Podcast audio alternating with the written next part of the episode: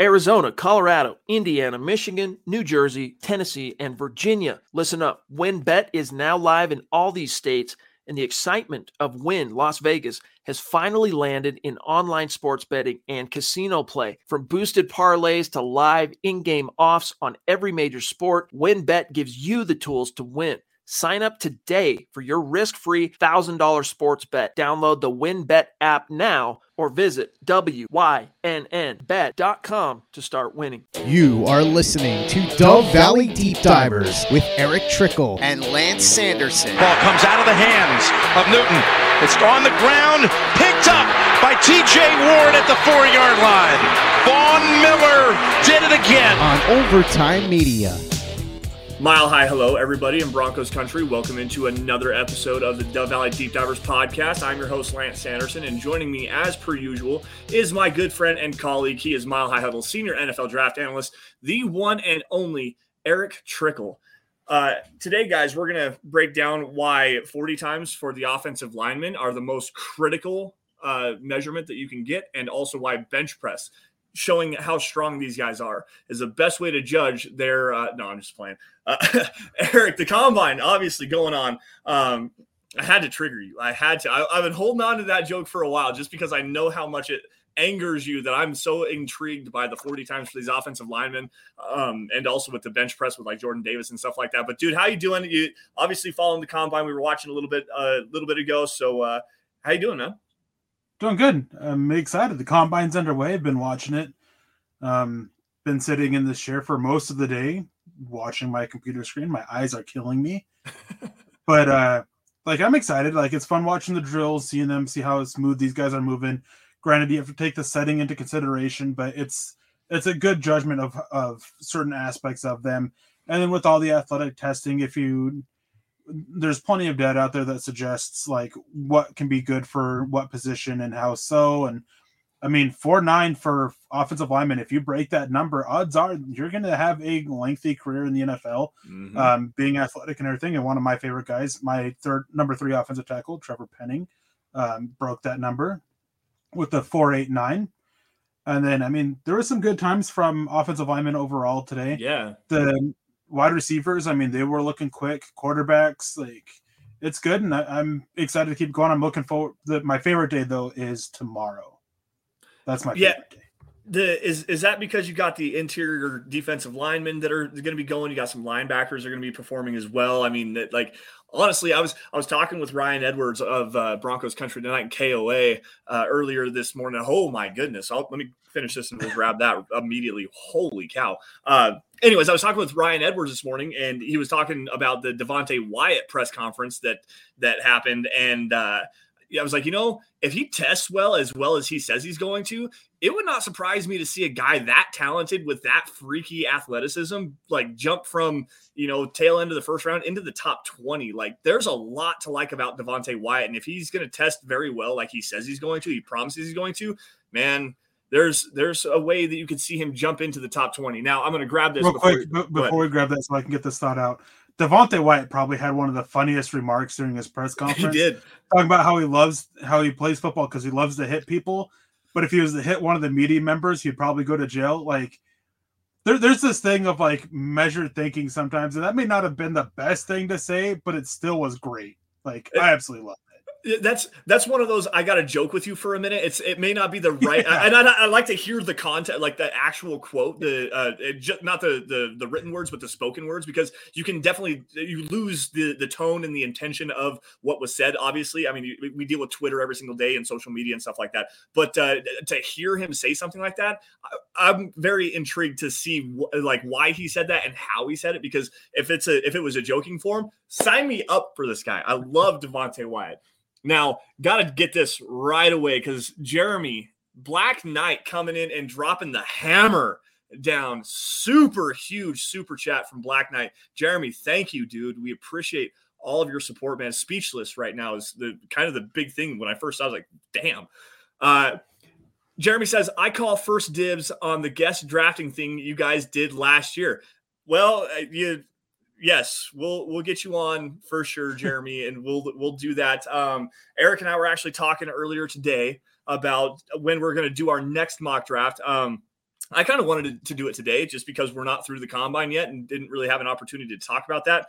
But uh, next week is the uh, the show before the opening of free agency. We're going to do some free agency breakdown. So after that, we're looking at doing a mock draft in two weeks from today. So I think we'll we'll link up. Uh, Jeremy, get at me on Twitter, get in my uh, in my DMs, and we'll we'll organize that. We'll we'll get you on the show as, as soon as we can. Okay. Definitely. Thank you, Jeremy. We appreciate that. Uh, Peter Middleton jumping in here, throwing some stars down as he always does, hanging out in Cambodia in the early morning hours over that way. Uh, has your board changed much, Erick, after this combine performances? Um, there's definitely been some movement.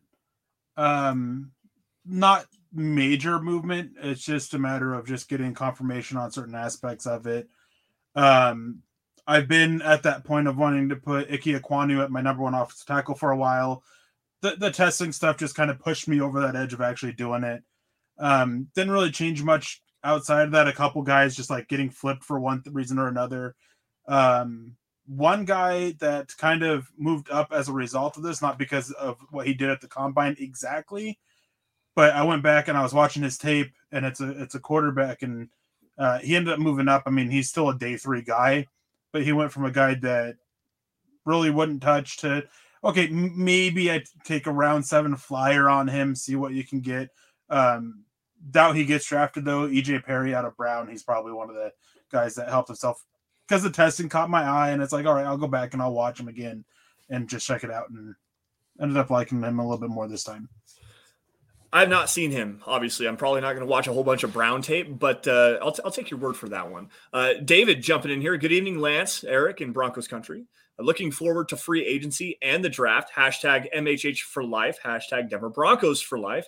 And obviously, Michael jumping in here, showing his support and love for the show. Uh, good evening, Lance and Erick on the Dove Valley Deep Divers. Go Broncos, as always. Um, with that, guys, before we get into any more of these, I want to get some quick matters of business out of the way, and we'll jump into everything that we have kind of gleaned from the combine for the first couple of days of it. Um, we can't really get into defensive guys yet because we haven't seen any of those guys testing. Um, mostly just the interview process, some things we've heard from that. Obviously, the, the Devonte Wyatt deal.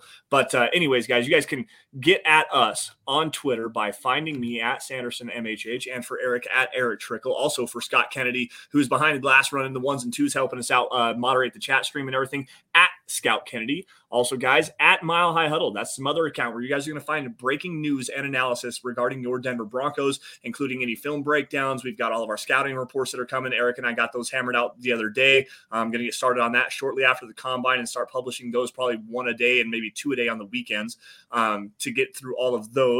Uh, also, guys, uh, if you're on Facebook, make sure you guys go to facebook.com slash mile high huddle pod. Um, that's the, the podcast account on Facebook um, where you can just get any information regarding the, the, the, Broncos and on the podcast and stuff like that. And also, guys, go to facebook.com slash mile high huddle. Click that blue become a supporter button where you guys can get premium content like the Trickel zone. You'll get Kelberman's corner. You'll get Broncos book club with, with Chad Jensen. And still working on this guest. I've got a great guest that I, am hoping to get with um, maybe Wednesday of next week that we can sit down and have a discussion. Um, you guys are going to be impressed with this one. I, am hoping that we can still get it done. I haven't talked to him in the last couple days, but Big tease, big tease.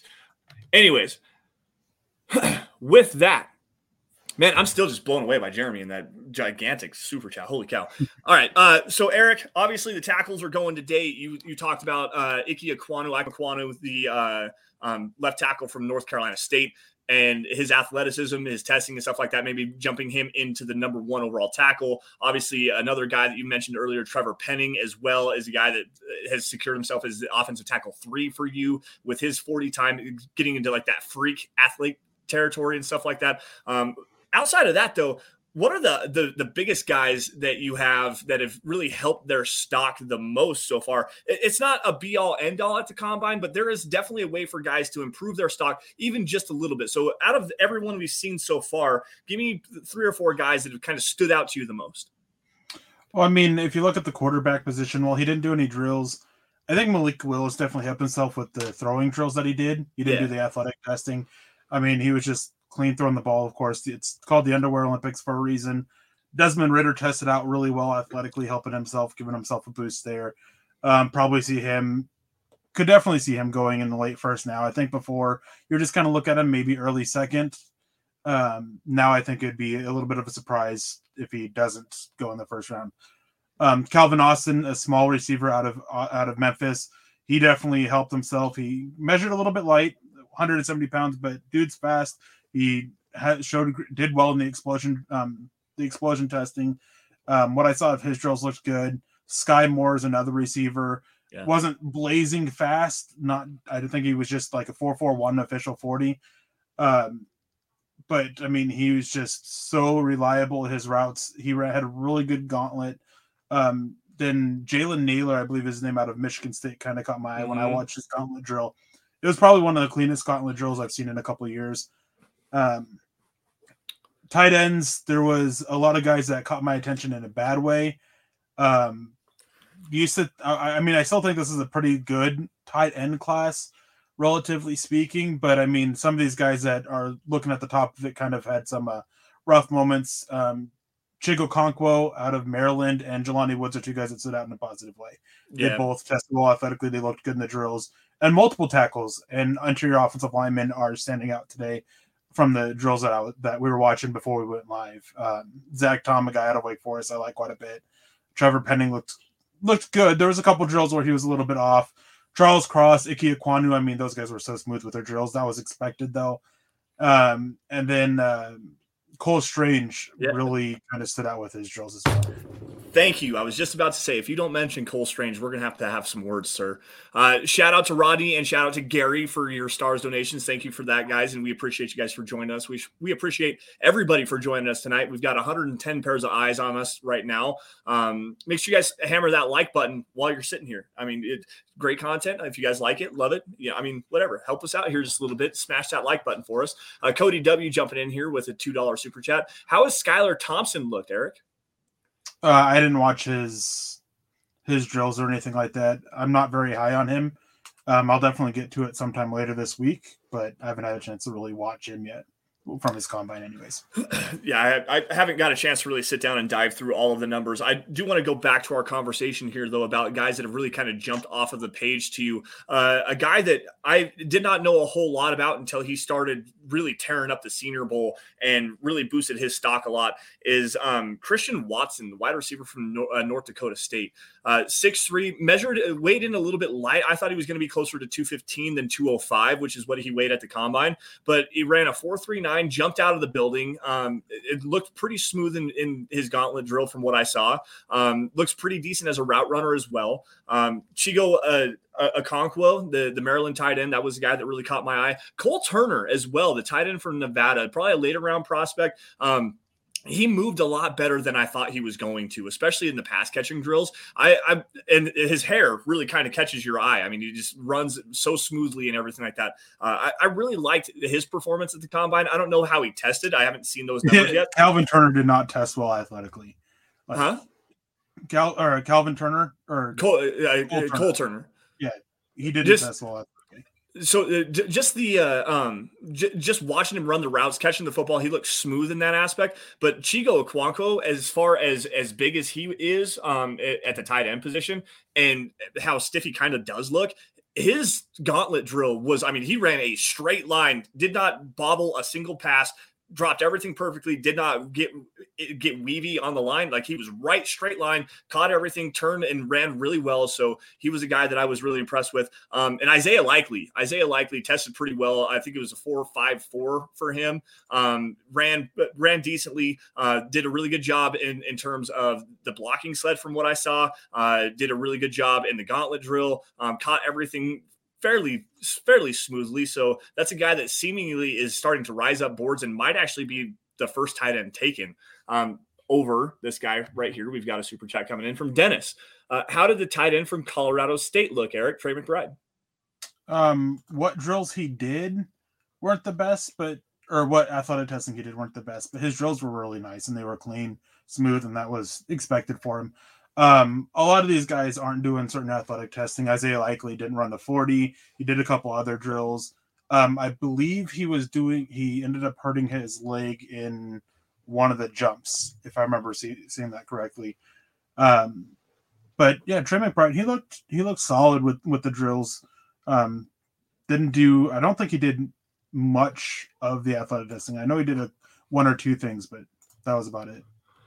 Let's see if I can find him. Uh, I know he didn't run the 40, um, I, and I'm not sure if he did anything else. Um, as far as the tight ends are concerned, Grant Calcaterra looked all right. Um, but it, like I, I, haven't really gotten into a bunch of the tight ends yet. Uh, there's only a, a, handful of names that I'm familiar with, so it, it's going to be interesting to go back and take a look at some more of these guys at a later date.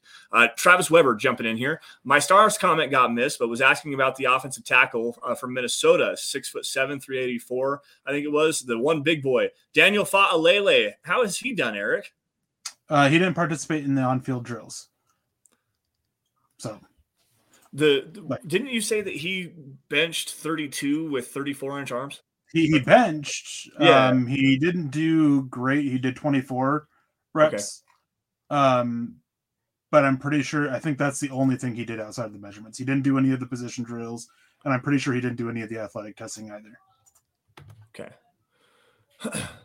All right. Well, that's it. No, I'm just playing. Uh, let's see. What do we got going on here?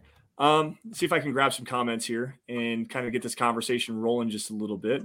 Um, the Baylor wide receiver, Michael, jumping in here. Uh, Tyquan Thornton, 40 yard dash time was officially 4.28. How does that help his stock? I mean, he's a straight line speed guy. I was talking to JR Drafts, who we've had on the show before. Mm-hmm. Um, I gave a couple comments on that. I mean, if, if you're taking them, you're taking them for one reason only um, deep threat, take the top off, basically go run a nine route. That's about it. Uh, not very shifty, not exactly the most fluid of movers, but he's got speed to just go downfield and potentially catch that deep ball. Um, he's got a decent ability to go get that to go catch the ball at the high point. Um, but I mean, it's very limited with what you're going to ask him to do. I, I, like him. He was, I don't think it ever got published, but he made my one of my sleepers guys at um, wide receiver. And I think that if you, with KJ Hamler being unsure about him, needing some additional speed to, you know, help take that top off defense, Thornton can work well for that. And then um, when KJ Hamler is back, you don't have this mix of the two or this um, headbutting of the two because KJ Hamler is rather quick, is rather shifty to still work underneath with Thornton working the top. Yeah. Uh, Chase Wellner, day three wide receivers with KJ Hamler's skill set. I think that was pretty well just covered there. Uh, anybody else that rings a rings a bell to you, Eric? Um, with KJ Hamler's skill set, yeah. um, oh, I got one. I'm i got one. Sure, the there are, but off the top of my head, I can't really think of anybody. The the one that I'm thinking of right off the top of my head, but I'm not sure that he's necessarily going to be a day three prospect, is Velus Jones Jr., a guy that has some punt return skill set, good speed, um, decent route runner, gets off the ball pretty well. Um, smaller guy, not really overly physical, catches the ball fairly decently. He's got some drop issues at Tennessee, um, but that's a guy that kind of caught some caught some eyes. He was sub four four, and there was nine wide receivers that were actually sub four four. Let's break those down really fast. Um, see here. Uh, Tyquan Thornton, obviously. Velus Jones Jr. was a, a at four three one. That's an official. I didn't see that. Um, Calvin yeah, it Austin, shouldn't be that surprising because he was one of the fastest players at the Senior Bowl as well. Yeah. Yep. Yeah. yeah. I think he was clocked at 22 miles per hour uh, per the uh, um, the tracking chips that they had in their shoulder plat shoulder pads. Uh, Danny Gray from uh, Southern Methodist at 4.33. Calvin Austin 4.32. Uh, Bo Melton, the wide receiver from Rutgers, 4.34. Uh, Christian Watson 4.36. Garrett Wilson and Chris Olave, both the Ohio State kids, ran sub 4 4. They were 4.38 for Wilson and 4.39 for Chris Olave. And then Alec Pierce actually – I, I'd originally seen that he had sub four four, but it actually got uh, recorrected and the official yeah. was four point four one. So on that, I saw a comment mention about the unofficial times and the variation to it. They actually have it. The NFL actually has a new guy that's doing the hand testing this yep. year. It's no longer Charley Casserly, so that's playing a big part with the discrepancies between the times there as well. And then um, with Velus Jones Jr., you slandered his name saying he had drop issues at Tennessee. How dare you? How dare you? Uh, what happened here? What's going on? What? Hello? Not sure what happened there. Um, but I, re- I really like Velus Jones Jr. and um, and uh, what he can bring. I mean, it's not just as a receiver; it's as a returner as well. Yep. But no, drops were not that big of an issue with him. I mean, he had nine throughout a four-year career, five-year. Okay, I, I, thought it was worse than that. That so my apologies on that one. Um, our Paolo jumping in here. I heard on the fan on Wednesday that they said there was a rumor in Dove Valley that they are leaning on grabbing Max Borghi from Washington State in the draft. What is your input on that rumor, Erick? It's rumor season. Yeah. Like yeah. I, I, mean, there's going to be a uh, um, lot of rumors. It wouldn't surprise me if they do look at Max Borghi. Um, but I mean, there, there's just going to be a lot of stuff coming out, and uh, from a lot of people. So. It'll be interesting to see what he what he measures in at, and then how he tests. Quite honestly, um, you see some athleticism there with him, a decent pass catcher, but he's not a guy that's going to be like a bell cow back. He's going to be uh, definitely a rotational player at the at the NFL level. Um, I know a lot of people have said Rex Burkhead is like a, a comparable uh, comparable composite. Uh, comparison for him so uh, that that would make some sense to me um, but uh, it's not a guy that you're going to see be taken like highly, probably not the eh, before the fourth or fifth round, just because he doesn't. He's not really elite at any one thing, at least on tape. It, like I said, he's a great, great pass catcher out of the backfield, but he's not a great pass protector. He's not great between the tackles. Doesn't have the speed to really like take the top off of the defense as far as a home run hitter running the football. So it's going to be interesting to see where he goes. Um, I would be willing to do like a day three flyer on him, maybe in the sixth or seventh round, but uh, it's uh, it's also so early on him there's plenty of running backs in here, and as I said, I like him. It's just that there's plenty of other guys. Like I wouldn't get like it's not a it's not a running back class where I'd be like, okay, this is the guy I have to have. It's there's plenty of good options there. Day three for it. Travis yeah. Over says beyond Stingley and Gardner, who else is worth drafting out of the DBs? Um, well, it depends on where you're talking about. If you're talking about at number nine, I take Stingley off that list personally. Um, but one guy that I've heard had a lot of conversations about as being the top corner is Trent McDuffie out of Washington. Like mm-hmm. he just has it all. He may not be the tallest or the longest guy, but he's feisty, he's quick, he's athletic, like he can he's strong, good tech, good technique, good tackling ability. He just got a little bit of everything. And there's a lot of people um, talking about him being corner one. I think Dane Brugler just talked about it on his podcast. Yep. Uh, Daniel Jeremiah, Bucky Brooks, they've talked about it. Like there's a lot of guys. Um, Kyler Gordon, Trent McDuffie's teammate, has been getting a lot of love as well, from what I understand. Uh, incredible, incredible athlete. This kid's super smooth, super fluid, is pretty physical from uh, at the point of attack in the running game. Um, I like him a lot, but I don't know that he's going to get any higher than McDuffie. Um, there, there's still for Kyler issues. Gordon. Get ready yeah. for a lot of Richard Sherman comparisons. Yes, yes, hundred percent, and I'm right there with you on that one. Uh, Peter Middleton. Noah Fant will definitely get his fifth year option as it's so cheap, but is it worth looking at a tight end still in this draft? Presumably, presumably just on day three, right?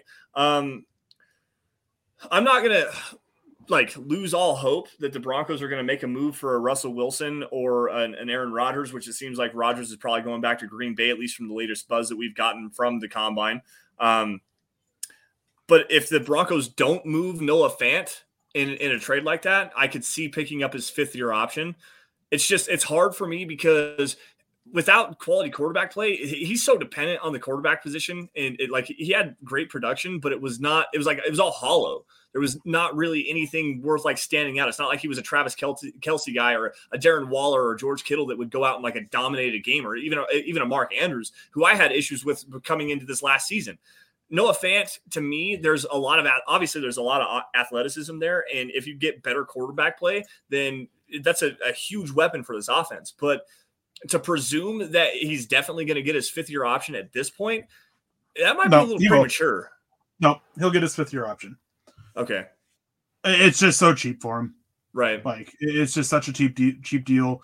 They still have a lot. I mean, even with the issues this year, I mean, he still had really good first two years. They hope to bounce him back.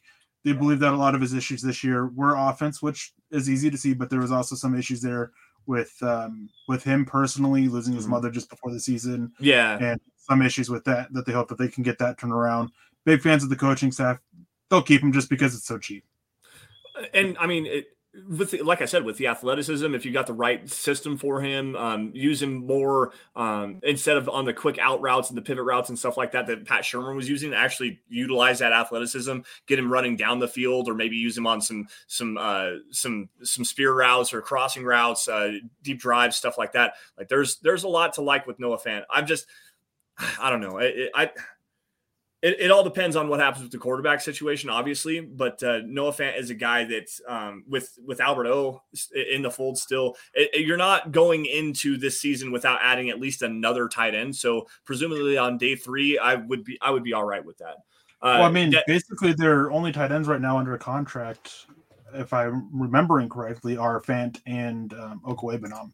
So yeah, do, I'm pretty sure that they would yeah, Scott coming in here with some context. Seven million dollars for the fifth year option for Noah Fant is the number ten tight end in the NFL, and that would line up about with where Noah Fant would be at right now. Um, but again, better quality quarterback play, better utilization of him within the offense would probably drive him higher towards the the top five based on the athleticism and the skill set that he does have. Still want to see him get better as a blocker. He did better this last season, but I still want to see him put some more effort out there and still work on that technique that he really needs to refine. Uh, Dehane jumping in here with a $5 super chat. Any other returner specialists we should watch besides Velus Jones Jr. and Marcus Jones, Erick? Um, Khalil Shakir out of Boise State's one that comes to mind. I like his ability as a returner. Um, there's there was another guy too. Um, I saw this question a couple minutes ago and I had to pull it up, but now I can't remember who the other guy was. Um, I know the kid from Utah that's like 29 no, years old. No, um, right, no. Uh, other than that, age I, alone. I, uh, yeah, I, I, I haven't I haven't checked in on any of the return specialists yet. I'm still young in my scouting days for for this year, anyways. Um, waiting for the combine to get done with doing a lot of scouting reports. I'll start checking some stuff out here in the next couple of days. Erick, come back. We'll come back to that one here in just a minute. Um, Shandy is a new name that I have not seen yet. She had a question earlier. When was the last time that the Broncos have drafted a quarterback that actually worked out for them? Um, never. Uh, and no, they have not. Um, obviously, they traded for Elway. They traded for Jake Plummer. Um, they, they, acquired Peyton Manning in free agency. The one that I could say the most that would that worked out for them and probably would have worked out for them if Josh McDaniels wasn't such a you know what head. Jay Cutler, like Cutler had all the tools and was kind of working his way into growing into something. Um, the interceptions were definitely an issue, the decision making as well. But Cutler was not bad in Chicago. Like, let's not say that he was like some slouch. Trading him for Kyle Orton and the the change that they got out of that was a bad move by Josh McDaniels, and it's been admittedly so. I think that he actually admitted that, that was probably a bad decision for him. Um, so that would be the only one that I could think of that. Tim Tebow won a playoff game. If I mean, like, if we want to look at what Jay Cutler did with another team, there we go. Tim I Tebow quit. at least won Denver. No, Jay I, Cutler did, wasn't didn't pan out for Denver. Like that. I mean, maybe he could have, but that's a hypothetical there. And then Todd, um, Tyquan Thornton's official time was a four two eight. Four two eight, yeah. Uh, Travis Weber jumping in here. Yes, I'm being a homer, but would love to see Devin Lloyd in orange and blue. I'm guessing you're a Utah fan. Uh, Devin Lloyd's an interesting one. If I remember correctly, there's some issues going around about his his play weight and uh, his size that he's going to have. I think it was it, it was either it was him or Nakobe Dean.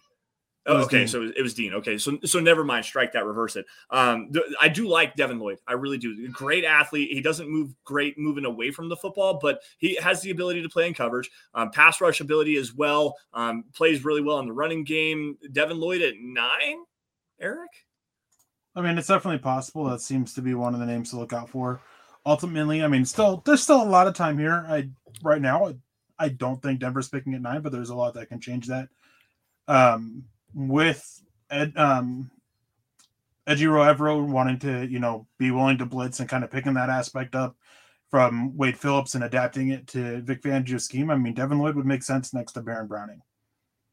I yeah. mean, Baron Brown has got the athleticism. He's shown the ability in coverage. Devin Lloyd's good in coverage. Obviously, you don't want either one matched up against the receiver in the slot, but they can handle the responsibilities in the cover scheme that they're running.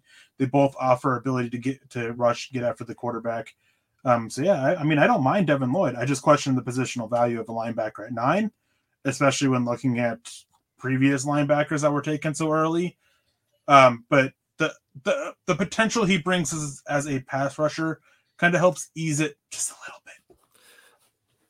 I, I, don't disagree with you. To me, if you're taking a linebacker inside the top, even 15, let's just go that that far down, they better have elite coverage ability. And Devin Lloyd hasn't necessarily shown that. He's shown that he can play in coverage, but as Erick said, and this is never I mean, you're not getting matchup. elite coverage ability from any linebacker entering it, but he's pretty darn close to it.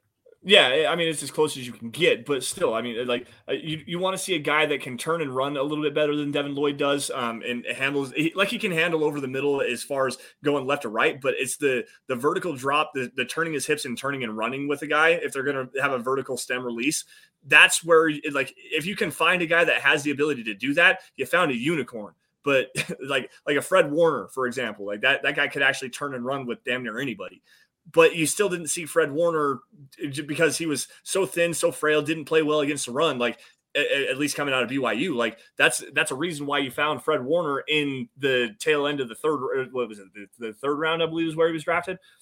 Like there's it was there's just a, before Royce Freeman. Yep, eh, yeah. So third round, uh, it's like 68, 60, something, whatever. It doesn't matter. Point still stands you want to have a, a, true freak, a true unicorn at the linebacker position. It's kind of like it's a running back position. You want a freak, want a unicorn to uh, be able to to play at that linebacker position that can turn and run, play in coverage, and also has pass rush and running ability. But you're not going to find that in the NFL draft. You want unicorns at every position, too. Well, obviously, come on, man. It, like, stop parsing my words. You know where I was going with that. Come on, man.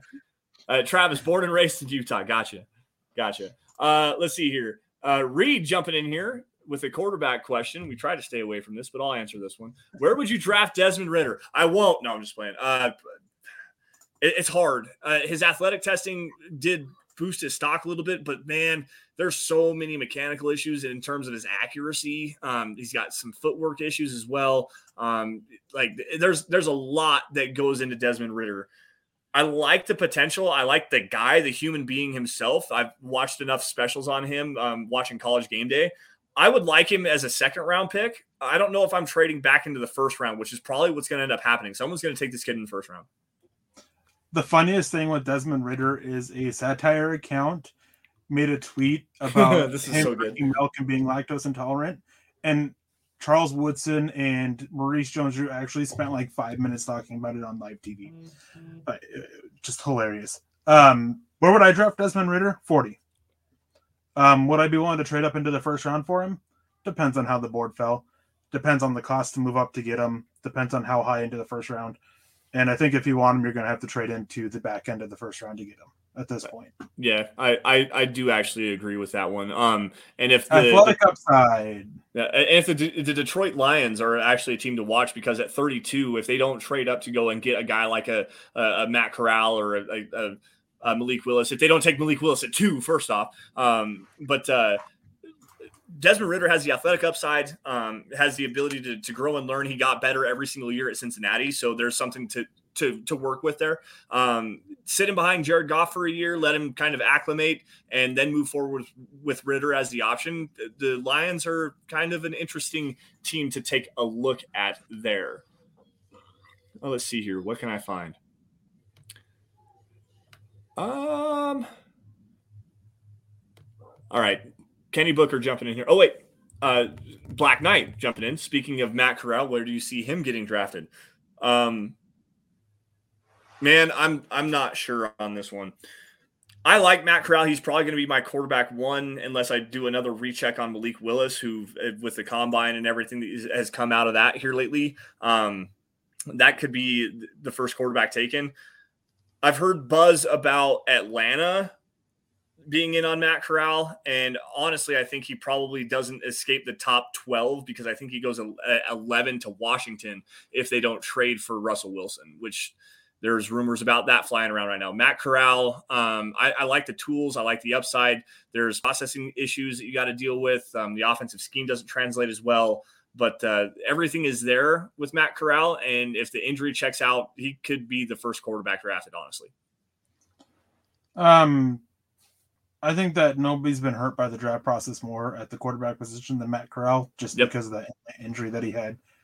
Um, not being at the Senior Bowl kind of pushed him back down a little bit. Not being able to test at the combines kind of pushing him down a little bit. Tape's fine. I, from what I understand and from what I've heard, he's interviewing well, not great, um, which is the big thing that teams are looking for. Um, so I, I, don't know. I think that Washington, if they're desperate enough, they'll take him at 11. Um, I think he goes in the first round. Where is just hard to pinpoint because there's that injury is just such a variable right now. Yeah. Uh, Anthony Edwards jumping in here with the ten dollar super. Uh, would love J.C. Jackson to pair with Pat Surtain, and sounds like he's going to hit free agency. Uh, could pick him up just like we did Aqib from the Patriots back in 2014, I believe. Um, we were talking about this earlier because it does sound like he's not going to get franchise tagged by the Patriots. He is going to be able to hit free agency. Um, the the problem is with the production that he has had over the last three and a half or four seasons, however long it's been. He's a top five cornerback in the NFL, and being as young as he is, as good as he is, you're talking about resetting the cornerback market. Now, Eric, are you interested in paying a cornerback $18 million on this team right now? Because that's probably what's going to take to get him. Like you're, talking resetting the, the cornerback market. Um, no, I mean, Denver's just not in a position competitively to do that. And my bigger issue is that you're going from, you're taking JC Jackson from a scheme that ran press coverage at one of the highest rates and going to a scheme where they ran off coverage and one of the highest rates and press man at, or press coverage at one of the lowest rates. Um, going in with what Evero's bringing in with and with what the Patriots do. So there's just that concern there. I mean, I love JC Jackson. I loved him when he was yeah. coming out. I was a huge fan of him. I wanted Denver to draft him. Um, it's just at this point, it just doesn't really make a whole lot of sense. I mean, Denver's at this point, since they're not in, they don't really have a competitive window open, that they're just better as not spending big on a corner um, especially with Ronald Darby and Patrick Surtain, mm-hmm. and just rolling that over till they get that, or saving what they can and rolling that over. Well, and I mean, you're still potentially going out and getting Bryce Callahan to come back, and hopefully that's on a cheaper deal. You're still kind of looking at you've invested a third round pick in Michael Ojemudia as well, and I know that the former defensive staff was still pretty high on him. There's some versatility, maybe can play some safety for you there as well. Um, and you you made a great point here as far as what Evero wants to run, playing the off coverage, the match quarter stuff. Um, he's a Vic Fangio disciple. He's also a Wade Phillips disciple, though. So it's going to be interesting to see exactly what he's going to run. And I don't know if we've actually gotten true, legitimate comments from him on that yet. So it's kind of a wait and see on this one. But something that I liked about Pat Surtain when he was at Alabama coming into the draft was the fact that he's such a long and physical player. He plays press man coverage incredibly well if you did want to run a press two man, we keep this the the split the split field safety look. Uh, keep Justin Simmons on on a half, uh, maybe Caden Sterns as well, and move everybody closer to the line of scrimmage. It makes sense to go and get J.C. Jackson. I just don't think the price tag is right, especially with the Broncos where they currently sit. And unless they get a quarterback that can come in and compete in the AFC West, you're probably looking better to develop the young guys that you have. Maybe get Bryce Callahan back continue with the scheme that you currently do have and move in a different direction there. There's this been enough me, from Evero to gauge the scheme. It's going to be off man. It's going to be the standard Vic Fangio. Okay. Or off man, off zone. But right. There, there's, there's, he said enough. I mean, the Wade Phillips aspect of it is more with the blitz packages. The, okay. The pass rush aspect of it.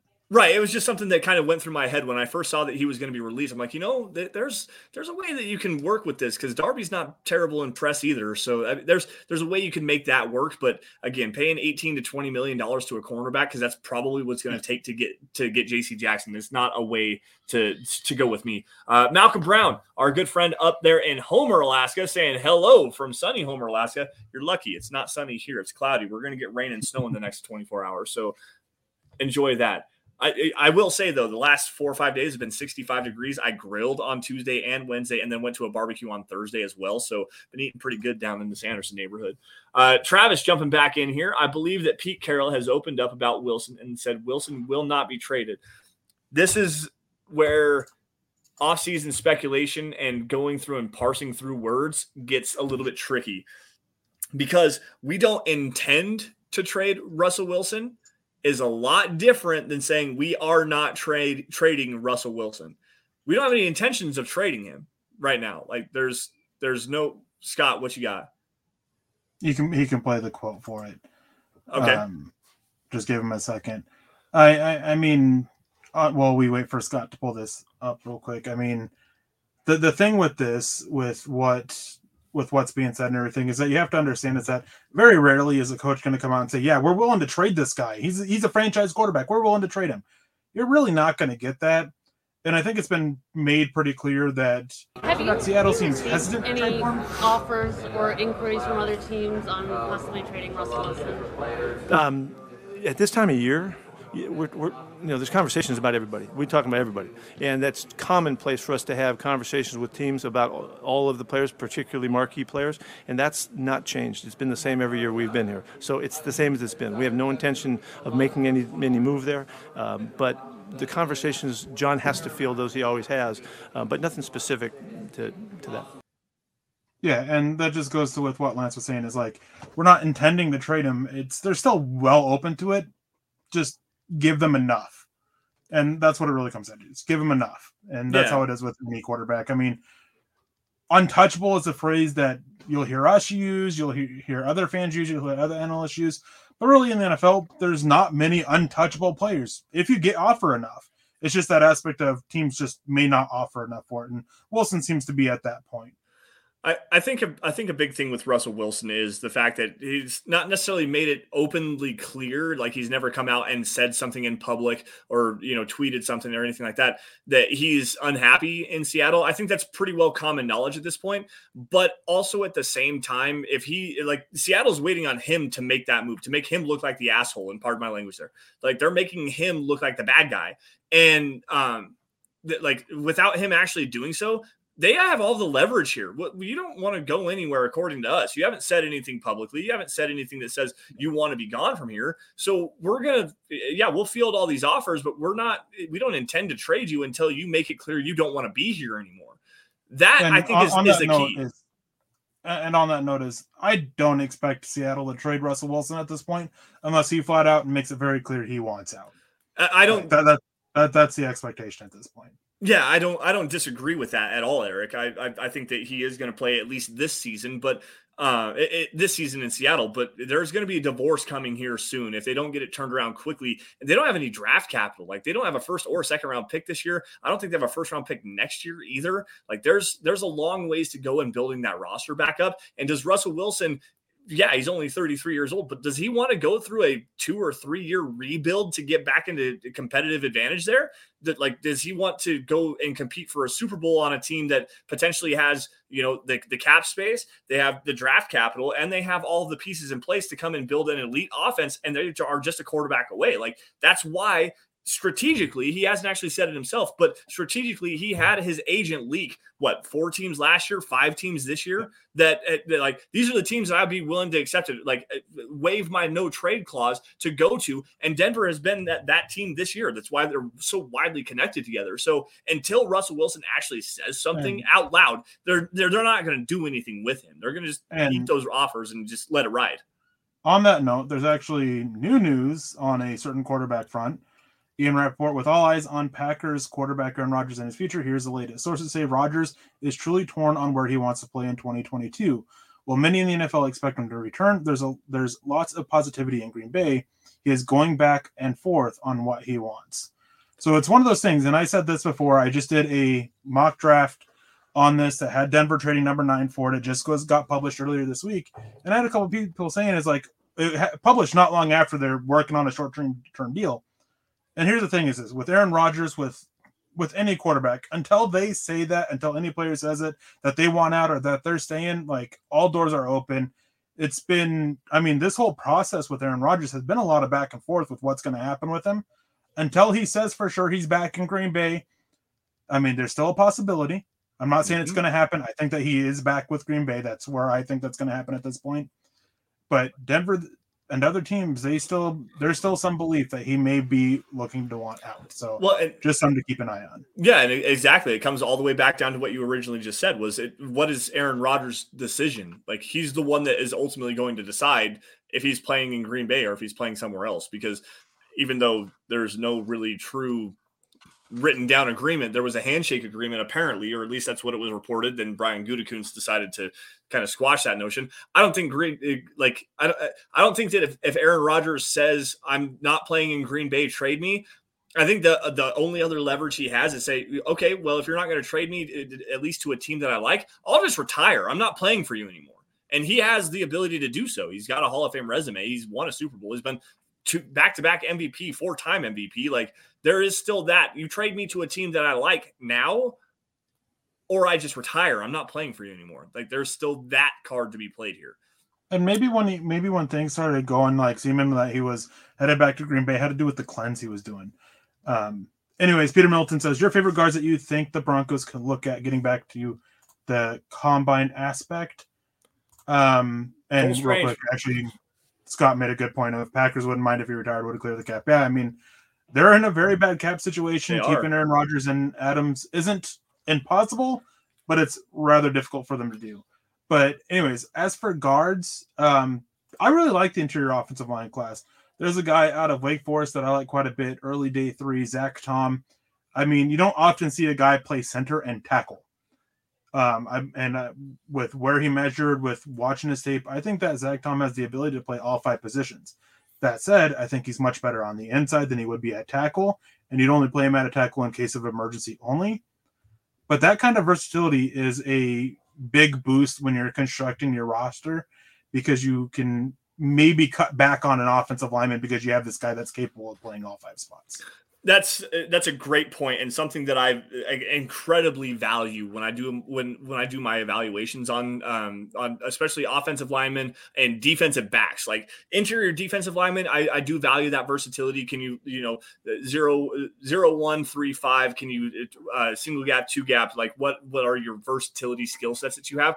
Offensive lineman is one that I like if you can play center guard or guard tackle or if you can play all five like those guys get a huge boost to me. Like they really do because well, I mean, just there's in there's, the NFL in general. Yeah, exactly. The ability, to, the ability to do more, the more you the more you are valued.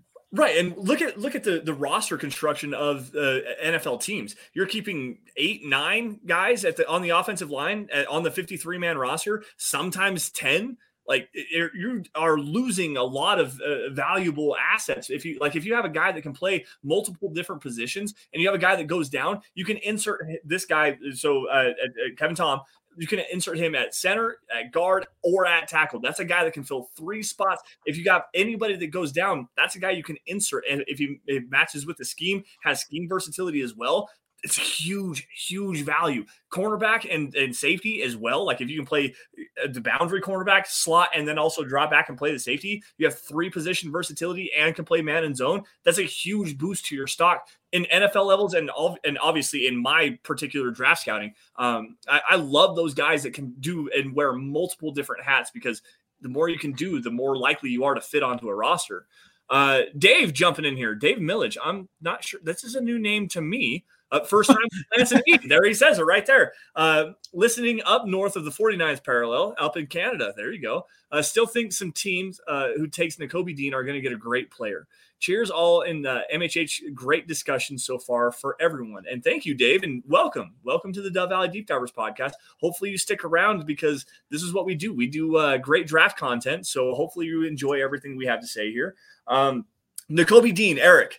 Um, this is a guy that uh, you and I were watching Jordan Davis, I believe was 2020 tape, um, talking about him being a potential first round pick uh, for this year, 2021. And I was, I kept pounding. I was like, dude, that linebacker, Nakobe Dean at 14, that kid is a special, special player. Um, you and I sat down and hashed it out a, a while ago, just uh, how special he was. This was a little over a year ago, actually. Um, what do you think on Nakobe Dean? Where does he go? Um, does he fit for the Broncos?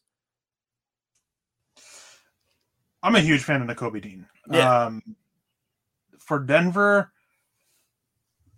I- am a little bit iffy on it. I mean, there's a lot of similarities there to Roquan Smith. Mm-hmm. Um, I don't think he'll test as well athletically for it as Roquan Smith will. I still think he'll test pretty well. Um, but uh, but where he goes in the draft and what teams will think of them will have a um, pretty big. The the combine athletic testing will have a, a pretty sizable factor for it because linebackers are one of those positions that um, you can actually get pretty good insight as to not necessarily the, how successful they'll be, but length of the career, how many games they'll play in through the combine, through with how they test. Um, it's just, and it'll also help determine like what role is he actually made for. Um, from conversations I've had, that seems to be a big concern with him. What is he actually made to do in the NFL? Um, I like him. I'm just not sure if pairing him with Baron Browning is the best path for him to succeed. Well, so I mentioned it earlier, um, and there was rumors going around, and you had mentioned this specifically with Nakobe Dean being potentially underweight, uh, less than 220 pounds, like 215. Um, so at that size, scraping and attacking in the running game, when you don't have a Devonte Wyatt who's a first round pick, you don't have a Travon Walker who's a first round pick, when you don't have a Jordan Davis who's likely a first round pick, early second round at the latest, um, that can eat up blockers in front of you, where you can use that athleticism to get through the trash and go make plays in in the running game.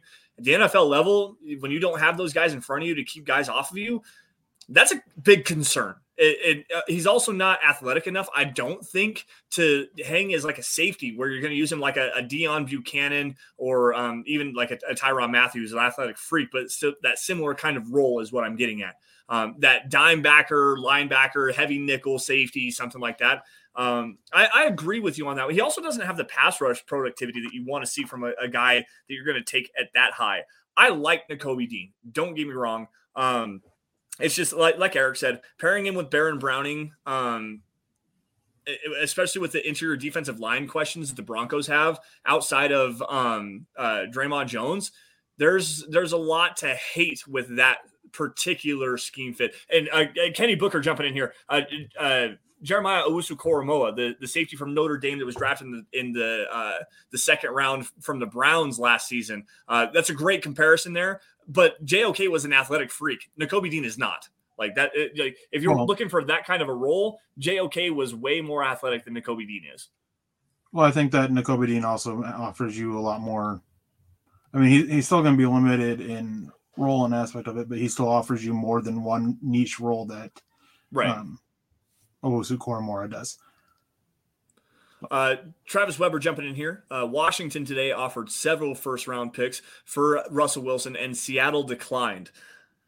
I want to see what that offer actually was because yeah. if you're throwing out a baseline offer, it's not the maximum that you're going to go. That's for sure. Because if you throw out, we're going to throw three first round picks, two second round picks, two third round picks, and a player, then if you're willing to do that, you better be willing to do more. Like Seattle's going to say, "Oh, that's your first offer? Okay, cool. We're going to ask for three firsts, three seconds, three thirds, and two players." Like if you're willing to go at least that high, then you're going to be willing to go more if you're really interested in this in acquiring this player. If it's a, sorry, let me let me finish this real quick. If it's a, an offer of two firsts and two seconds for Russell Wilson, then yeah, they're probably going to turn that down because they're going to get a better offer than that you don't throw out your maximum offer on the on the first that's not how you negotiate things. So i'm, I'm interested to see what that first package actually was before i give a true breakdown of uh, like is that a bad deal for seattle? Is it a bad deal for washington? Let's let's wait to see what it actually is first. I mean and that's why um, pete carroll saying we don't intend to trade watts or trade wilson is kind of a big thing there is you don't want to intend to trade him because as soon as you announce your intent to trade him, the value will take a hit. Yep. Um, several firsts. How many is that? What else was part of it? Maybe all there was to it was just a couple firsts. Um, maybe a day three pick in there. Like it's it's hard to, you know, really guess based off of just a vague comment of several. Um, as I said though, I, I still don't think that that Seattle trades Wilson at this time. Um, I think that'll take Wilson to really come out and say that I want out. I don't want to be here anymore for it to happen. And I don't think that Russell Wilson will do that. He's too much of the nice guy. He doesn't want to be the forefront and center of attention. Like the, the whole Aaron Rodgers versus Russell Wilson situation is two completely different deals, guys. Like Aaron Rodgers, I I don't want to speak for the guy but the fact that this has gone public as long as it has makes me feel like he wants the attention. Russell Wilson is not that guy. Like he's it, the attention on him, just even throwing out those teams, or his agent throwing out those teams that he was willing to, you know, accept a trade for, was enough of the attention on him to take away from what his his end game is, is which is continuing to you know bolster what could potentially be a Hall of Fame resume. He's not that guy to go and seek out that kind of attention. So I, I don't think that that's actually going to happen, which leads and, me to believe that he's going to still be in Seattle this year. And there's some talk going around about a punter. Uh, Matt Araiza out of San Diego State is his name, mm-hmm. and he's mm-hmm. also a kicker. And he actually had a pretty good um, efficiency with kicking as well. Um, record-setting punter, huge booming leg. Like, you want to talk about somebody at number nine overall? Here we go. Like special teams all the way.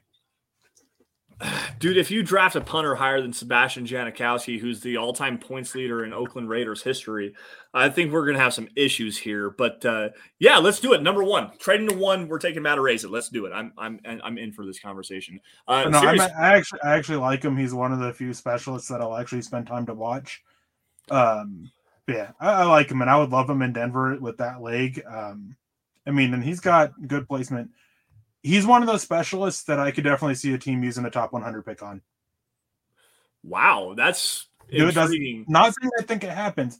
I'm saying uh, he has all the things that you look forward to possibly see it happen. So I, I want to parse this out just a little bit, and this might be a little ridiculous of a take here, but seeing how bad the Broncos special teams have, have been over the last five seasons, six seasons maybe, having a weapon as a punter is never a bad thing. A guy that can boom the ball, coffin corner kick. That's why I like Sam Martin so much because he's actually been pretty damn good for the Broncos. Let's be honest here. He's been very good at pinning teams inside the 20, inside the 10 as well, has had multiple really good kicks when he actually has the opportunity to do so.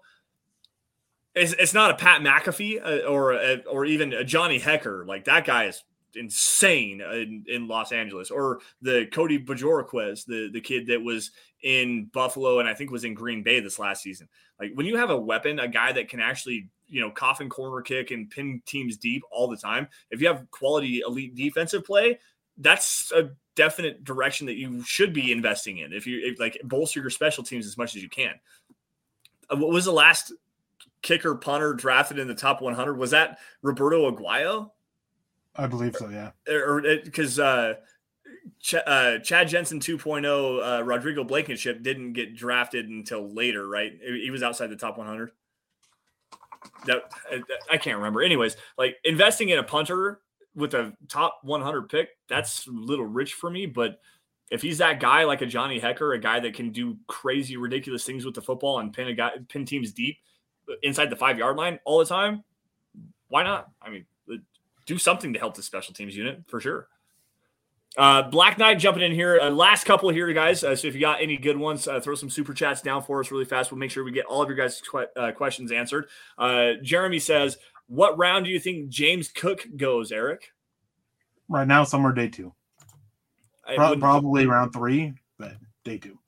I was uh, I was uh, I was actually about to say that probably a third round pick. Um, I want to see him a little bit more. Um, pass pro is okay. Great pass catcher out of the backfield, explosive, um, decent long speed. Not the best long speed. I want to see how he tests. Honestly, um, I like James Cook a lot. Very good mesh with what uh, um, they have in Javonte Williams right now. Speaking of, we got to hit this rumor really fast.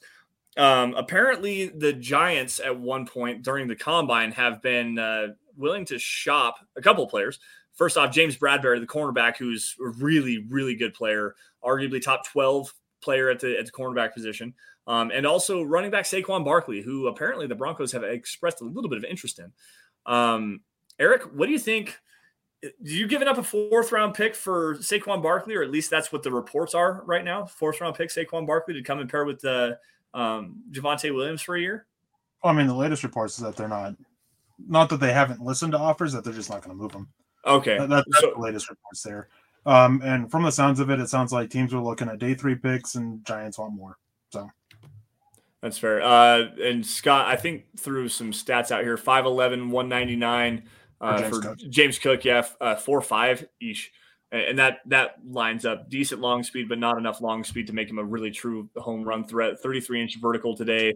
Um, the, the tape's a little bit better than that. I think that uh, his pass catching ability is the versatility that he does have there, as particularly out of the backfield. Um, so It, it, it would work. Real quick, what was his his forty time was four five. Yep. Right. Um, what else was there?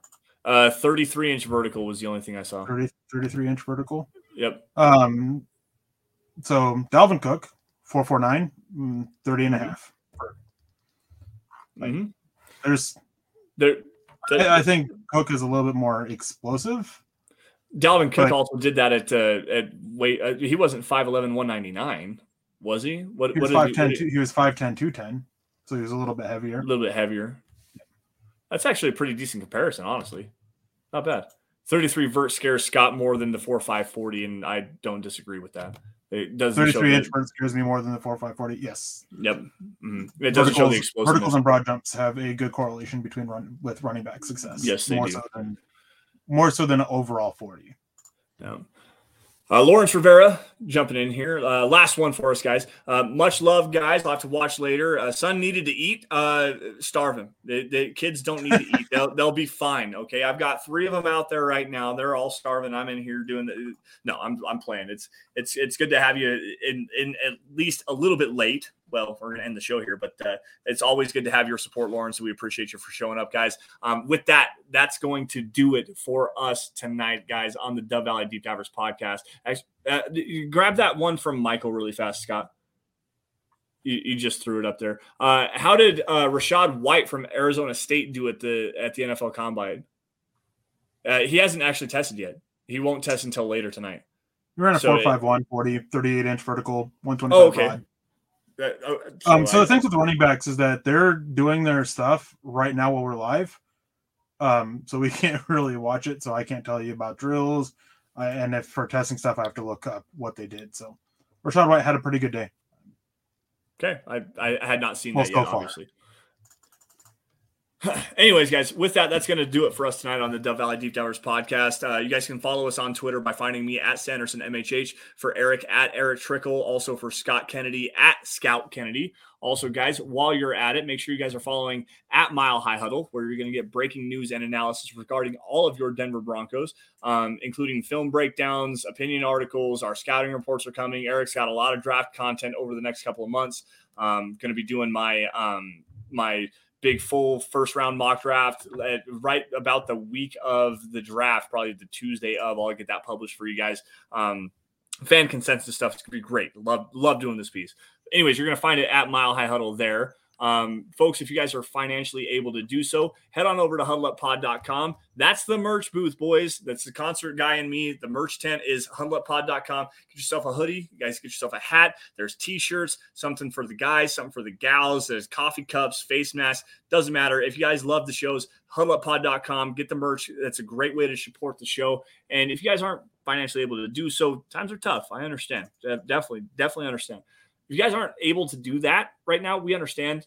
But you guys should be subscribed everywhere to Mile High Huddle, no matter what what platform, YouTube, Facebook, Twitter, Twitch, uh, uh, Facebook, whatever, whatever, every single one. Subscribe to Mile High Huddle. If you like every video, that helps out a bunch. But if you love it, share it. Share it in front of as many Broncos fans as humanly possible. Because without your guys' support, we could not do what we do best, which is cover your Denver Broncos. Now, with that, Erick, we've got a couple messages from Scott here. Uh, face Twitch, he says. Yes, Scott says face Twitch, um, Snapchat, uh, Instagram, whatever it is. Uh, make sure you guys follow at Mile High Huddle because it's a great way to get all of your Broncos content. Uh, Erick, any last words, man? Um, yeah, I mean, go out there, enjoy life, be excited. Hopefully, things continue on a the path forward for the Broncos. I mean, next step, just got to find that quarterback. Hopefully, before long, it happens. Because I don't know about you guys, but I don't want to go through a couple more, many more years of what we've had to deal with. Yeah, finding the quarterback's the big thing, and it doesn't sound promising from the reports and rumors that we're hearing from the combine. Um, yeah, it's uh, it's it's it could be rough, could be rough here for for the 2022 season. But we're going to be here covering and breaking it all down for you guys on the Dove Valley Deep Divers Oh, podcast. Well, You know, as who was it? Kyle Shanahan said we could all be dead by tomorrow or by next Saturday, or whatever his comment was a year ago. I'm gonna stay out of the conversation that I want to jump into really fast. No, no, with, no, with the current events going on in the world, but then we'll just leave No, it there. no, Um, Yeah. yeah, was at least football related. I'm I'm speaking real world events here too that, that do matter. But anyways, with that, guys, you all stay safe, take care, have a great rest of your weekend. Enjoy the rest of the scouting combine. If you have any questions at all, please uh, at Sanderson MHH on Twitter, at Erick Trickel on Twitter as well. Come get all of your questions to us. We love to interact with you guys. We will be able to answer any and all of your questions that you have for us. So, uh, with that, guys, we will see you guys same time, same place next week. And as always, go Broncos. You've been listening to the Huddle Up Podcast. Join Broncos Country's deep divers at milehighhuddle.com to keep the conversation going.